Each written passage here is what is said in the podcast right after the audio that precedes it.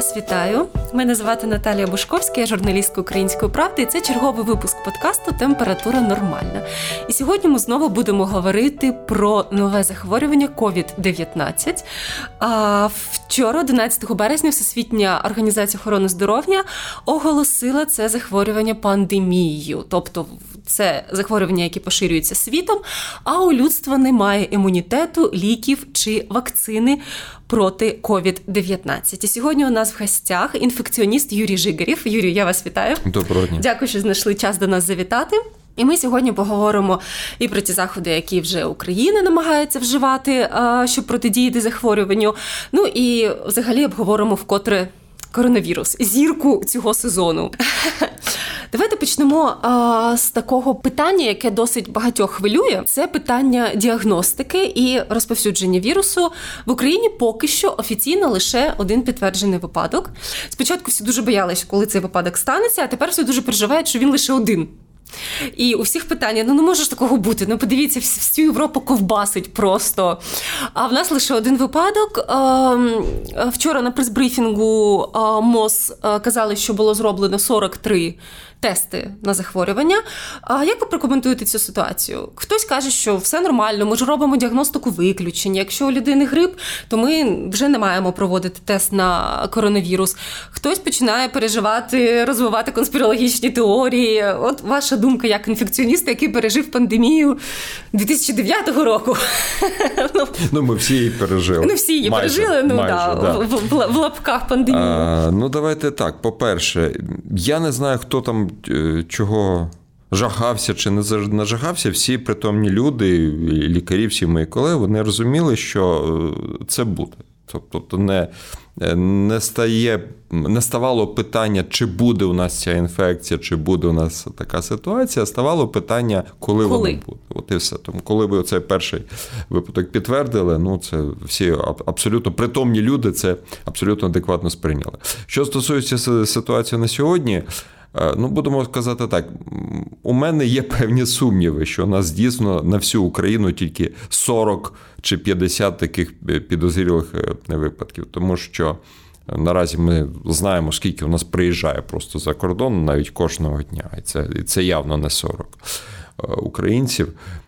І я не думаю, що прямо всі вони абсолютно здорові, і ніхто з них не має ніяких симптомів. Це по-перше. По-друге, що стосується там грипу і іншої діагностики, то наразі є такі певні рекомендації, е, і я їм схильний вірити будемо так казати, тому що це науково обґрунтовано, про те, що е, діагноз грипу, наприклад, чи іншої інфекції, він не виключає, тому що є такий феномен, як коінфекція або суперінфекція, да? тобто у людини може бути декілька вірусів. Тому якщо навіть ми підтвердили, що воно у нього грип у цієї людини, да, або інша інфекція, це не означає, що у нього не може бути і коронавірус. Звичайно. COVID. От якщо взяти випадок Польщі.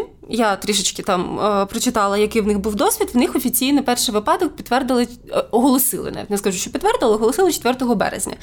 Проте з 29 лютого з цього періоду провели 307 тестів. Важко зрозуміти, чи ми заощаджуємо, чи чи як це взагалі пояснити. Ну знаєте, у нас зараз багато такого робиться, що що мені взагалі важко пояснити, що це робиться і чому це воно так робиться. Тому це питання нам не до мене, звичайно, до наших медичних політичних чиновників і очільників зараз там мозу і так далі. Чому саме так? Я цієї ситуації теж не розумію, тому що ну Польща це Польща. Якщо ми беремо інші країни, то ми бачимо, що там взагалі тисячі тестів роблять. Ну, правда, в них вже масштабні спалахи, масштабні випадки в Італії, наприклад. Ну не тільки Італії. Ну давайте візьмемо там Сполучені Штати, там не тисячі. От, інші країни, але вони при цьому роблять тисячі, навіть десятки тисяч тестів. Угу. Да? Е, ну, Тому що вони розуміють, що більшість е, випадків це наразі за тими науковими даними, що ми маємо, це взагалі безсимптомні можуть бути форми. Так, але контактні, наприклад. Да, Тобто людина може ходити, навіть не мати ніяких скарг, не має не мати симптомів, але при цьому розносити цю інфекцію. Вона епідемічно небезпечна, вона джерело інфекції, вона може заражати, заражати там своїх близьких людей похилого віку для яких це може бути дуже небезпечно. Тому ми повинні таких людей теж виявляти. А, Ось щодо поширення. Звичайно, багато вже обговорювали це, але давайте ще торкнемось такого питання. А, Наскільки е, взагалі цей вірус заразний? Тобто, якщо ми візьмемо кір, то ми знаємо, що це дуже це найбільш заразний вірус взагалі на на планеті Земля. І чи ви посперечалися? Ну, ну кажуть, що він R, е, R0 в нього 12-18. Да, да? Так, є є, е, є такий показник R0, тобто скільки, так по-простому кажучи, скільки людей може заразити Ти одна людина, хворий, да, не хворий. Е, носій. Це це різні, різні абсолютно не носій, це абсолютно різні речі. Інфікована Інфікована людина. Да? Тобто з симптомами, без симптомів. Е, ну і звичайно, да, якщо порівнювати там з вірусом кору, у якого цей показник там близько 15, ну там плюс-мінус, угу. да, то тут ми маємо там, ну хтось каже 2, хтось каже 3, хтось каже 4, Ну будемо навіть казати там 3 в середньому, тобто в 5 разів менше так, так, інфекційність. Але Е, є так, такий феномен, як суперрозповсюджувачі. Це оці саме носії, які не проявляють? Не, не тільки носії, це людина може бути із симптомами, але вона чомусь дуже Виділяється. виділяє да, у великому ступені цей вірус, і вона може заразити одразу десятки, навіть сотні людей. Такі феномени були описані і угу. для САРСу колись, да, і для цього вірусу вже теж. Е, тобто, чому ще раз я підкреслюю, чому ми маємо виявляти всіх максимально інфікованих, тому що одна людина, теоретично, якщо це буде суперрозповсюджувач, прийшовши, наприклад, торгівельний центр зараз, у нас же вони не закриті, де сотні тисячі людей. Е, ця людина просто там пройшовши, маючи там шопінг декілька годин, так, вона так, може так. теоретично заразити десятки інших людей за один раз. Угу. Тому це така серйозна ситуація, і я вважаю, що ці дії, які зараз робляться, і карантини, всі ці ну це неправильно казати про це. Ми можемо трошки пізніше поговорити. Це неправильно називати карантином, те, що робиться. Да? Будемо так казати, це обмежувальні заходи. певні обмежувальні заходи. Так буде вірніше. Е, це абсолютно адекватно. Тобто ви згодні з діями? Абсолютно. Ну, дійсно, насправді, е, звичайно, ми не можемо сказати, що це унеможливить розповсюдження інфекції, але напевно в рази може скоротити е, появу масштабних е, випадків. Так, це просто навантаження на систему охорони здоров'я. Тобто справа не в тім, що не захворіє якась певні, ага. певна кількість людей. Будемо так казати, ті, хто має захворіти, захворіють. вони захворіють. Да, Буде там та це тисячу у нас пацієнтів чи 10 тисяч. Але справа в тім, або вони захворіють протягом двох тижнів, наприклад, або вони захворіють протягом двох місяців. Ну так якщо да. це буде за два тижні, це буде дуже велике навантаження, і ми просто будемо захлинатися. Е, цих випадків. От, до речі, якщо взяти Італію, от зараз я відкрила карту спостереження за розповсюдженням вірусу. А Італія зараз має 12 тисяч 462 підтверджених випадки. Вона от на другому місці після Китаю. І е, дійсно є такі припущення, що вони просто забарилися з гар... ну, з правильними діями, що вони дуже пізно обмежили своїх громадян, закрили бари е, і, і інші громадські місця. А при цьому в них багато людей похилого віку в країні, які дуже активні, які дуже комунікабельні. І частково е, цим пояснюють такий масштабний спалах. Ви як думаєте? Е, ну як я кажу загалом, причина ніколи не буває одна. Ну да, факт. Там декілька да, причин, і от те, що ви назвали. Плюс італійці вони взагалі там вони за характером десь ближче до нас, ніж так, інші так, європейці, да, більш холодні. І вони дуже всі ці контакти, обійми, там, при да, поцьоматись, да. і так далі. Ну і така трошки безшабачність якась. Так, да. так. Та якийсь там вірус, це мене там не, не обходить. От, Це по-перше. По-друге, у них, у них ем, в медицині теж така дуже ситуація зараз подібна до нашої. Сімейна медицина повне, як кажуть, розброд і шатання, угу. і немає централізації, тобто угу. немає цієї вертикалі, яку ми зараз зруйнували теж наразі. да, там коли була санітарно-епідемічна служба. Е, і зараз просто там от мені постійно телефонують. Сьогодні вже було декілька е, дзвінків. Да, Телефонує сімейний лікар, от у мене там якась, якийсь пацієнт, от що мені, що мені робити, відправляти його, не відправляти. І кожен сидить в своїй амбулаторії і вирішує це питання. Ну, як захочемо, будемо казати так. Тобто контроль, контролю ми не маємо зараз якихось засобів контролю, так щоб проконтролювати, що у нас зараз робиться на первинній ланці. І тому скільки таких хворих, скільки таких підозрілих випадків, що з ними роблять, куди їх там направляють, не направляють і далі. Ніхто у нас зараз просто не знає. І в Італії там теж дуже подібна була ситуація. Тобто угу. у них первинна ланка, ну м'яко кажучи, не дуже сильна. Та? І зараз от є е, такі думки, я зачитав навіть наукові такі дослідження вже перспективні, що це з тим цим теж теж пов'язують таку ситуацію. Таку ситуацію. А до речі, щодо а, виявлення випадків, от, наприклад, коли я дивилася минулорічну статистику щодо грипу, в США е, від грипу померли 34 тисячі людей. А в Україні при цьому 64. Хоча я впевнена, що порівнювати рівень вакцинації від грипу у нас і в США ми не можемо. І це пояснює тим, що в нас рідко пишуть смерть від грипу, а просто пишуть смерть від пневмонії або там від менінгіту. І забувають вказати, що це могло бути ускладнення від грипу. Чи не може бути такої ситуації, що зараз люди з важкою пневмонією, яка викликана COVID-19, не діагностуються, і це не вказується як причина, перша причина смерті? Взагалі, чи є зараз е, тести людей, які поступають з важкою пневмонією? І ну, чи мають вони бути? Чи дивіться, мають ну, взагалі будемо так об'єктивно казати, да, е, оця статистика, яка абсолютно не зрівняна там так. в Штатах і у нас, да, е, вона дуже дуже перебільшена. Тобто це окрема тема окремої США розмови. Да, ага. Звичайно, це окрема да, тема окремої розмови, е, тому що, ну, будемо казати так: якщо там десь пробігав грип, і людина потім померла від інсульту, вони пишуть, що це грип. Серйозно? Так. А чому так? Навіщо їм це? Ну тому що їм це вигідно показувати статистику, що у них така захворюваність. Да?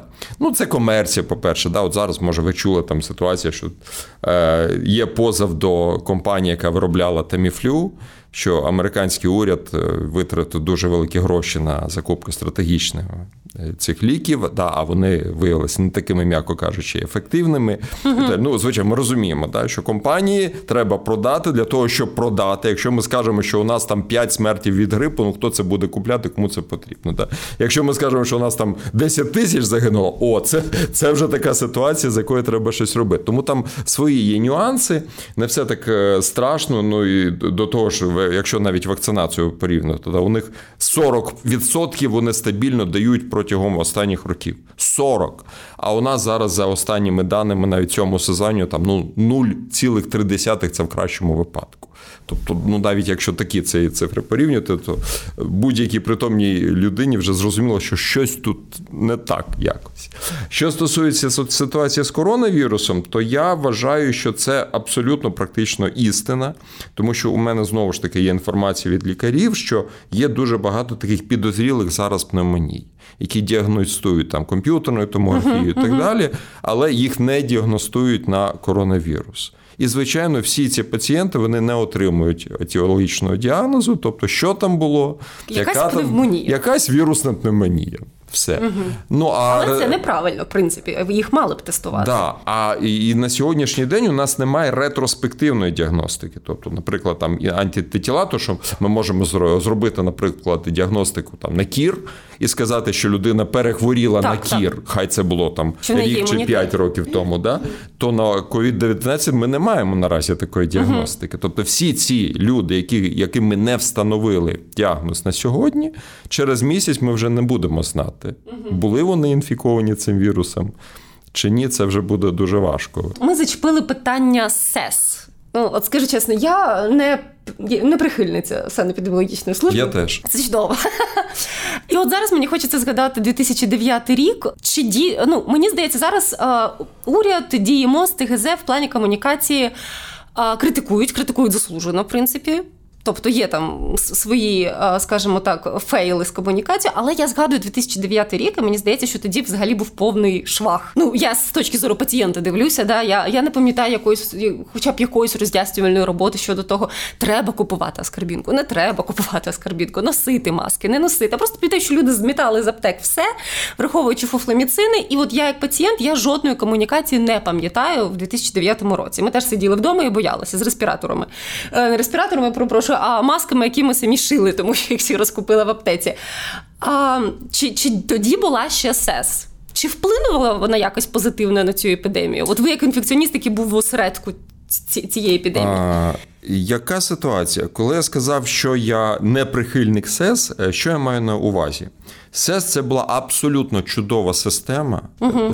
абсолютно унікальна у світі е, на свій час. Це так. було десь 50 років тому, плюс-мінус. Чи навіть пізніше щось я чули і взагалі е, створили чи не ні, ні, ні. Її створили ще ще давно, але ну сама оця ця система протиепідемічного захисту. Mm-hmm. Да, вона створилася ще ще давно. Ці перші декрети це був ще там Ленін так, 100 так, років так, тому. да? Так. Е, і, і вони дійсно були прогресивні, тому що наразі на на той час в жодній країні світу такого, такого просто не, не існувало. Да? Але потім просто е, ця система вона почала стагнувати і почала регресувати в якомусь та, сенсі. Да. Тому, звичайно, ми розуміємо, що просто взяти і відновити СЕС в тому вигляді, в якому вона існувала там 20-30 років тому, це буде неефективна система, яка просто не відповідає сучасним викликам. Так, так.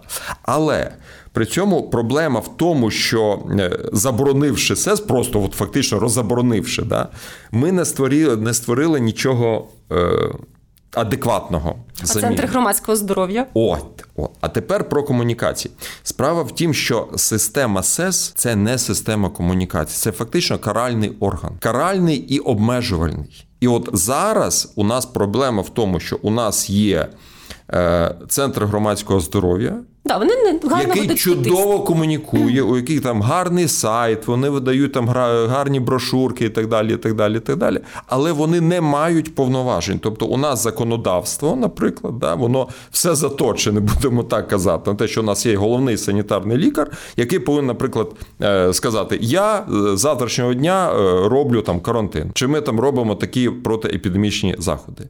За нашим законодавством наразі жодна людина, тобто ні міністр охорони здоров'я, ні прем'єр-міністр, ніхто просто в Україні не може цього зробити, тому що є конкретна посада. Да? Якщо її немає, то. Що може робити Центр громадського здоров'я? Він може там, наприклад, на сайті написати: ну, от ми рекомендуємо в такій ситуації зробити те. Все. А хто це буде робити? І от наразі це питання, воно так підвисло трошки е, в повітрі. Ну і тому от всі всі зараз оці ідуть. Е, судоми, як кажуть, да, владні, да, тобто робимо СЕС, не робимо, відновлюємо, не відновлюємо. Давайте зробимо головного санітарного рівня. Ну, зробили. А що він може зробити? А йому повинен вертикаль. Тобто санітарний лікар без системи це генерал без армії. Ну, от мені мене зробили там сказати, Жигрів, ти генерал. Іди воюй. Ну, розумієте, да? погони є, звання є, фуражка є, більше нічого немає. Е, ну і от, от така ситуація у нас е, наразі. Да? Тобто, якщо е, порівнювати, наприклад, з тими штатами, з якими ми почали да, угу. розмову з цього, то там CDC, вони мають дуже широкі повноваження в от таких самих ситуаціях. Це не просто там люди, які комунікують да, і пояснюють, що там мийте руки там чи носіть маску. Це вони теж гарно роблять, звичайно. Це це вони чудово роблять. Але при цьому, да, якщо така ситуація, приїжджає, приїздить офіцер CDC і каже: Так, це ми закриваємо, тут у нас буде мобільний шпиталь, тут ми обмежуємо, і вся місцева влада вона робить, як кажуть, під козирьок і все виконує чудово. Тобто там це, ну ми з вами колись про це говорили. Да, да, це да. фільм, да, е, кіно, да, да, там дуже це красиво все показано. Ну от І і зараз е, справа в тім, просто це такий виклик для нашої системи охорони здоров'я на сьогоднішній день. Основний, я вважаю, взагалі на сьогоднішній день. Це створити якусь систему, яка буде і сучасна да, і яка якраз перейме всі е, функції, які наразі вона повинна виконувати. От дійсно питання, як це зробити, і знову не вляпатись в ті корупційні ризики. І зробити які були. це за два тижні, да? тому що зараз у нас така ситуація, що ми не маємо часу на розкачку, да, як кажуть. Да. А до речі, щодо ми е, згадували карантин карантин. Це дійсно ми не можемо назвати карантином ті заходи, які зараз е, так. Ну це неправильно. А що таке взагалі карантин в тому значенні, в якому він існує? Давайте пояснимо. Е, карантин це ну, наприклад, коли у нас була епідемія холери, ну і в спалах, будемо так казати, не епідемія угу. в 70-х році. роках, так да, в Одесі. Оце був карантин. Тобто, коли... ніхто не в'їжджає, ніхто да, не виїжджає. Просто взяли в кільце місто, нікого не впускають, нікого не випускають Там ходять подворові обходи, тобто йде, йде бригада лікарів-інфекціоністів, заходить так: у вас всі здорові, не всі. Хто не здоровий, які симптоми виявляють, ізолюють і так далі. Оце є карантин. Угу. Ну тобто, наразі ми не маємо такої ситуації. Ну так, якщо згадати відео в Китаї, коли там впровадили карантин, там вже були порожні вулиці. Тобто, От, це те, не, та, не та червона що було карта. в Китаї. Те це був якраз карантин, і і вони справились. Тобто на сьогоднішній день вони вже заявили, що вони повністю контролюють ситуацію. Ну да, в них досить різко пішло на спад. Декілька днів тому там 19 нових випадків за добу, да, в порівняно з тисячами. Ну зараз по остання інформацію ми дали 15, причому 6 завізних. Ще в Китай завезли. Тобто вони вже відправляють свої маски і медичний еквіпмент в Італію. Вже не що, треба, ну, дякую. Да, Вони кажуть, да, що нам вже не треба. У нас ми вже справилися з ситуацією. Ну. А, я, Тобто, виходить, те, що в нас є, це обмежувальні заходи, вони носять рекоменда... рекомендаційний характер. Ні. Чи ні? Ні. Це не рекомендаційно, ну, тому що це постанова Кабінету, Кабінету міністрів. міністрів так. да. Тобто будь-яка там школа чи виш, він не може це ігнорувати. Да? Ми угу. не можемо сказати. Ну, ми бачите, там... все ж таки можуть зробити. Да. Але це не карантин. Ну і по-перше, я я уникаю слова карантин взагалі, тому що це привід для паніки. Люди якось не дуже позитивно це сприймають. Карантин ну, це щось таке страшне. страшне. Да, І краще, краще називати це обмежувальними заходами. Якщо б це була така комунікація, це було б правильніше. Я ну, Головний тут меседж, певно, що це правильні дії, і ну, звичайно, да. це так. незручно, звичайно, так. це створює так. певні проблеми там для батьків, але це правильно. Але ну без цього ми не зможемо просто справитись з цією ситуацією адекватно. Впоратись. А що науці взагалі потрібно надалі пізнати про цей а, вірус? Ну, взагалі, от мені здається, заходи, які вжив Китай, заходи, які вживає Всесвітня охорон... організація охорони здоров'я, вони досить безпрецедентні. І це трішечки лякає. Як ви думаєте, в чому причина? Це новизна вірусу і хочуть просто перестрахуватися? Чи можливо це вже досвід? От в 2014 році ВОЗ не дуже вчасно зреагувала на епідемію Еболи. І, можливо, вони вже тепер дмухують на холодне. От ваші, ваші думки щодо таких заходів. У вас е, був дуже класний термін, і мені він дуже сподобався. Досвід. Це дуже класне слово. От я б всю цю ситуацію сприймав просто як досвід. Угу. Це навчання, будемо так казати. Да, от Уявіть собі, військові навчання. Звичайно, бувають якісь проблеми. Звичайно, хтось навіть гине. Да, І коли там генерали планують, вони навіть розуміють, да, хтось там під танк попав, щось іще якась ситуація. Але це не бойові дії, це просто навчання військове. І будемо казати, що нам вірус дав привід провести такі навчання. Тому Та що переоцінити все, що ми маємо. Так, звичайно, коли у нас буде більш серйозна ситуація, а вона буде 100% рано чи пізно, буде якась більш серйозна інфекція, ми вже будемо більш е, готовими і більше розуміти ситуацію, що ми повинні робити, як в якій послідовності. Ну, нам треба я, я вважаю, що нам все ж таки трошки пощастило з цим вірусом, якщо це слово доречно в такій ситуації. 80% людей все ж таки переносять захворювання досить так, легко. Звичайно. І ну, це це дуже тривожно, що страждають люди похилого віку, тому що насправді е, в світі дуже багато людей похилого віку. Ми маємо тенденцію до старіння населення. Проте, звісно, от якщо взяти іспанку то вона вражала більше доросле населення, наскільки мені відомо. І це вже буде Навіть мати молодого віку. молоде населення, і це вже буде мати зовсім інші економічні та соціальні наслідки. Певно, так що там ще все могло бути набагато гірше. Е, ну, звичайно, і на сьогоднішній день ми все-таки будемо сподіватися на краще, да, що ми візьмемо цю ситуацію під контроль, і це не не викличе якихось там дуже серйозних проблем. Вашу думку, який має бути мав би бути ідеальний алгоритм дій в цій ситуації? Не, будемо навіть прив'язуватись до України. Всі всі країни діють по-різному, де е, всі країни в чомусь лажають, да, до чогось не готові. Це виклик для всіх країн. лише Міжнародний? Міжнародний, да. Чи чи, чи якщо взяти якусь гіпотетичну е, країну з, з ідеальним алгоритмом дій, яка виявилась супер на поготові. От як би ви описали? Ну, е, що стосується міжнародного рівня, я б сказав, що все-таки трошки спізнилися. Я б угу. об'явив пандемію раніше. Навіть так. Ну, я теж не люблю цього слова. Це теж викликає паніку. Паніку, Це теж так. Е, таке не з точки, з точки зору комунікації, да, психології. Але тим не менш, багато країн все-таки вони б отримали стимул для того, щоб вводити більше якихось дієвих заходів, щоб не було такого, та. Коронавірус, може він там до нас не дійде, може там щось там в Китаї залишиться. Ну як ще там ну, деякий час тому ну, були такі, да? Е, враження. Ну, ну, І це на рівні урядів, це не просто там пересічні громадяни це говорили. Угу. От. Тобто зараз всі вже розуміють серйозні ситуації, але було б краще, якщо б її зрозуміли е, там, три тижні тому. Хоча б. Угу. Ми б могли уникнути багатьох проблем. От, що стосується... Наприклад, а яких, а? вибачте, що перебила, наприклад, яких проблем це допомогло б уникнути? Е, ще раз кажу, основна проблема наразі, ну чого ми зараз е, не хочемо, щоб було в Україні, і те, що там зараз в Італії, в Ірані, наприклад, в інших країнах, це перевантаження системи охорони здоров'я. Тобто, ще раз кажу, скільки повинно захворіти, тому що імунітету немає ні, це новий вірус, ні в кого вони захворіють все. Ну так, так. Питання так. швидкості. Да. І якщо ці е, провадити відразу обмежувальні заходи, щоб відразу там були закриті кордони, наприклад, да? перервано сполучення. Там, де це можливо було зробити відразу. Да? Обмежувальні заходи там в країні, те, що в нас наразі робиться в Україні то просто вже не було б такого піку захворюваності. Тобто, все одно там ці, тисячі людей захворіли, але протягом там двох-трьох місяців. Ми встиг... встигали б оговтатись. Звичайно. А якщо брати національний рівень, от якщо візьмемо навіть Україну.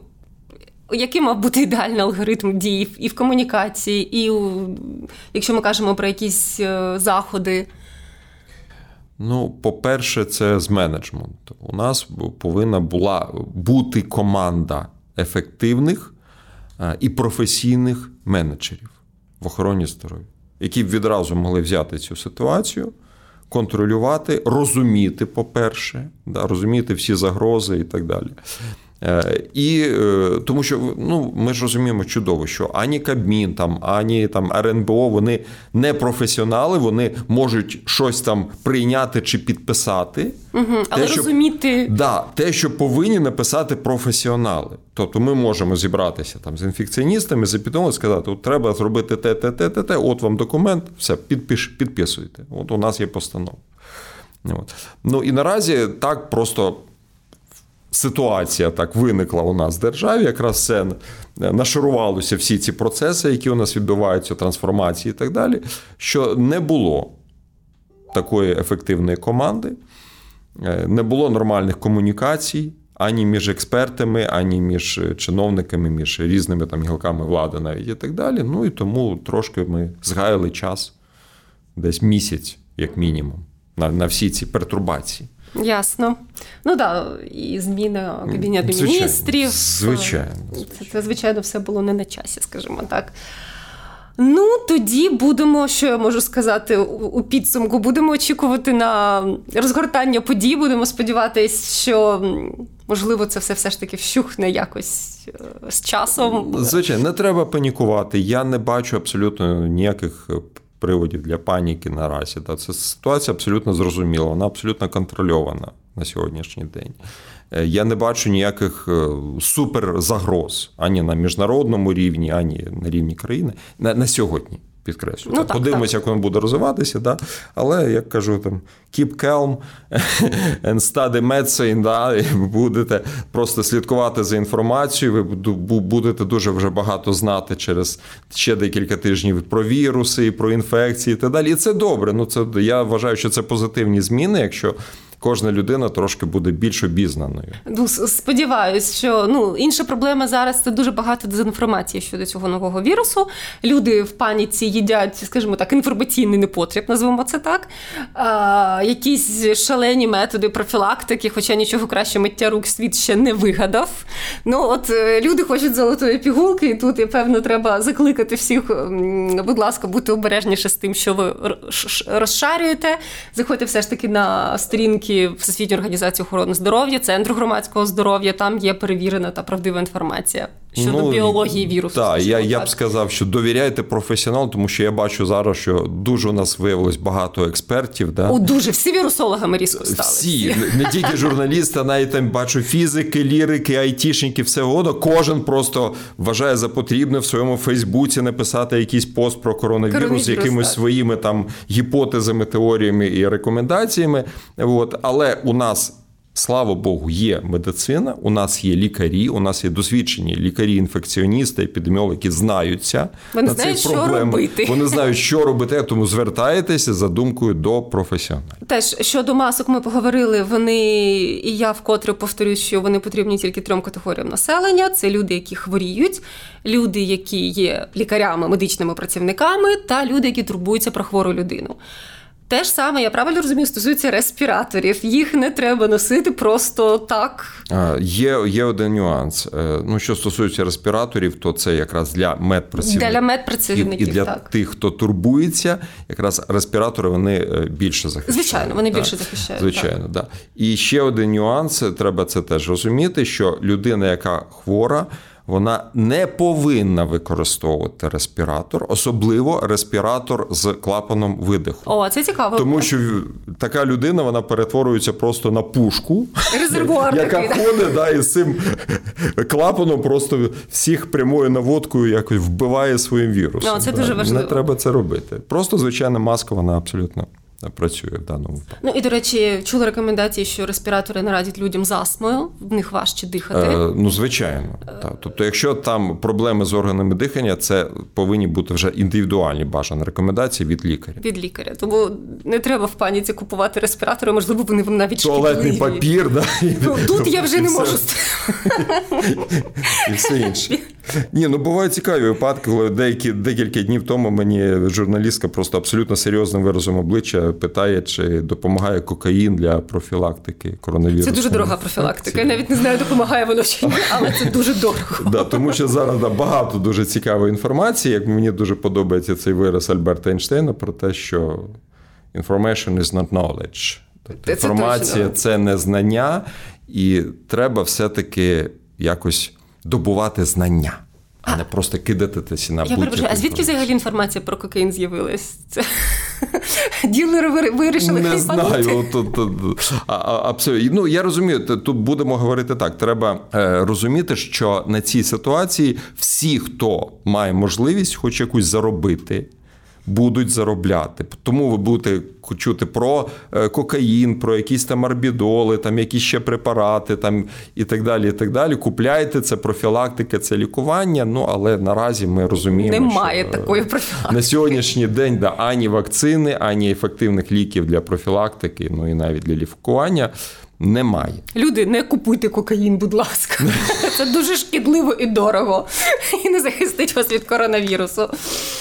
Отож, у підсумку, наразі держава робить правильні обмежувальні заходи.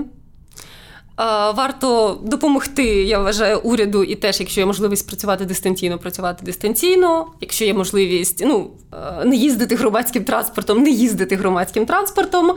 А Далі буде. Наразі в нас вже мають поступити швидкі тести в регіони. За за даними останніми, десь їх має вистачити на діагностику 90 тисяч людей. Можливо, це якось виявить недодіагностованих е, хворих і може допоможе якось стримати це все, визначитись на якому світі взагалі. Ще одна рекомендація, якщо там чують нас зараз е, там, власники підприємств чи керівники, да почують на, е, добре, будемо сподіватися. Намагайтеся максимально розсереджувати своїх працівників, тобто там, де може перевести, наприклад, дві зміни роботи там, де можна трошки посунути графік. Да, там. Угу. Тож, тобто, у нас Чи зараз, було скупчення людей. Да, Всі приходять на 9 на на роботу, да, і і, 5, і це е, години пік, і це транспорт громадський, це все підвищує ризики. Так, да? так, так. Тобто, якщо є можливість когось відправити відпустку, десь там зробити позмінну роботу, чергування, щоб люди вже приходили. Ну, от ми там зараз на, наразі там на кафедрах викладачі вже домовили, що там будуть чергові, які просто приходити там сьогодні один, завтра інший, щоб не не було навіть такого невеликого скупчення в колективу. Да? От, Це така рекомендація, яка дійсно працює. Прості речі рятують життя. Рятують життя, так. Це вони, звичайно, нудні, вони не не кокаїн, але, але це працює. реально але працює. Це реально так. працює. Вдячна вам за розмову. З вами була Наталія Бушковська. Наші подкасти виходять щоп'ятниці. Ви можете їх прослухати на Apple Podcast та Google Podcast. Тримайте розум холодним та будьте здорові.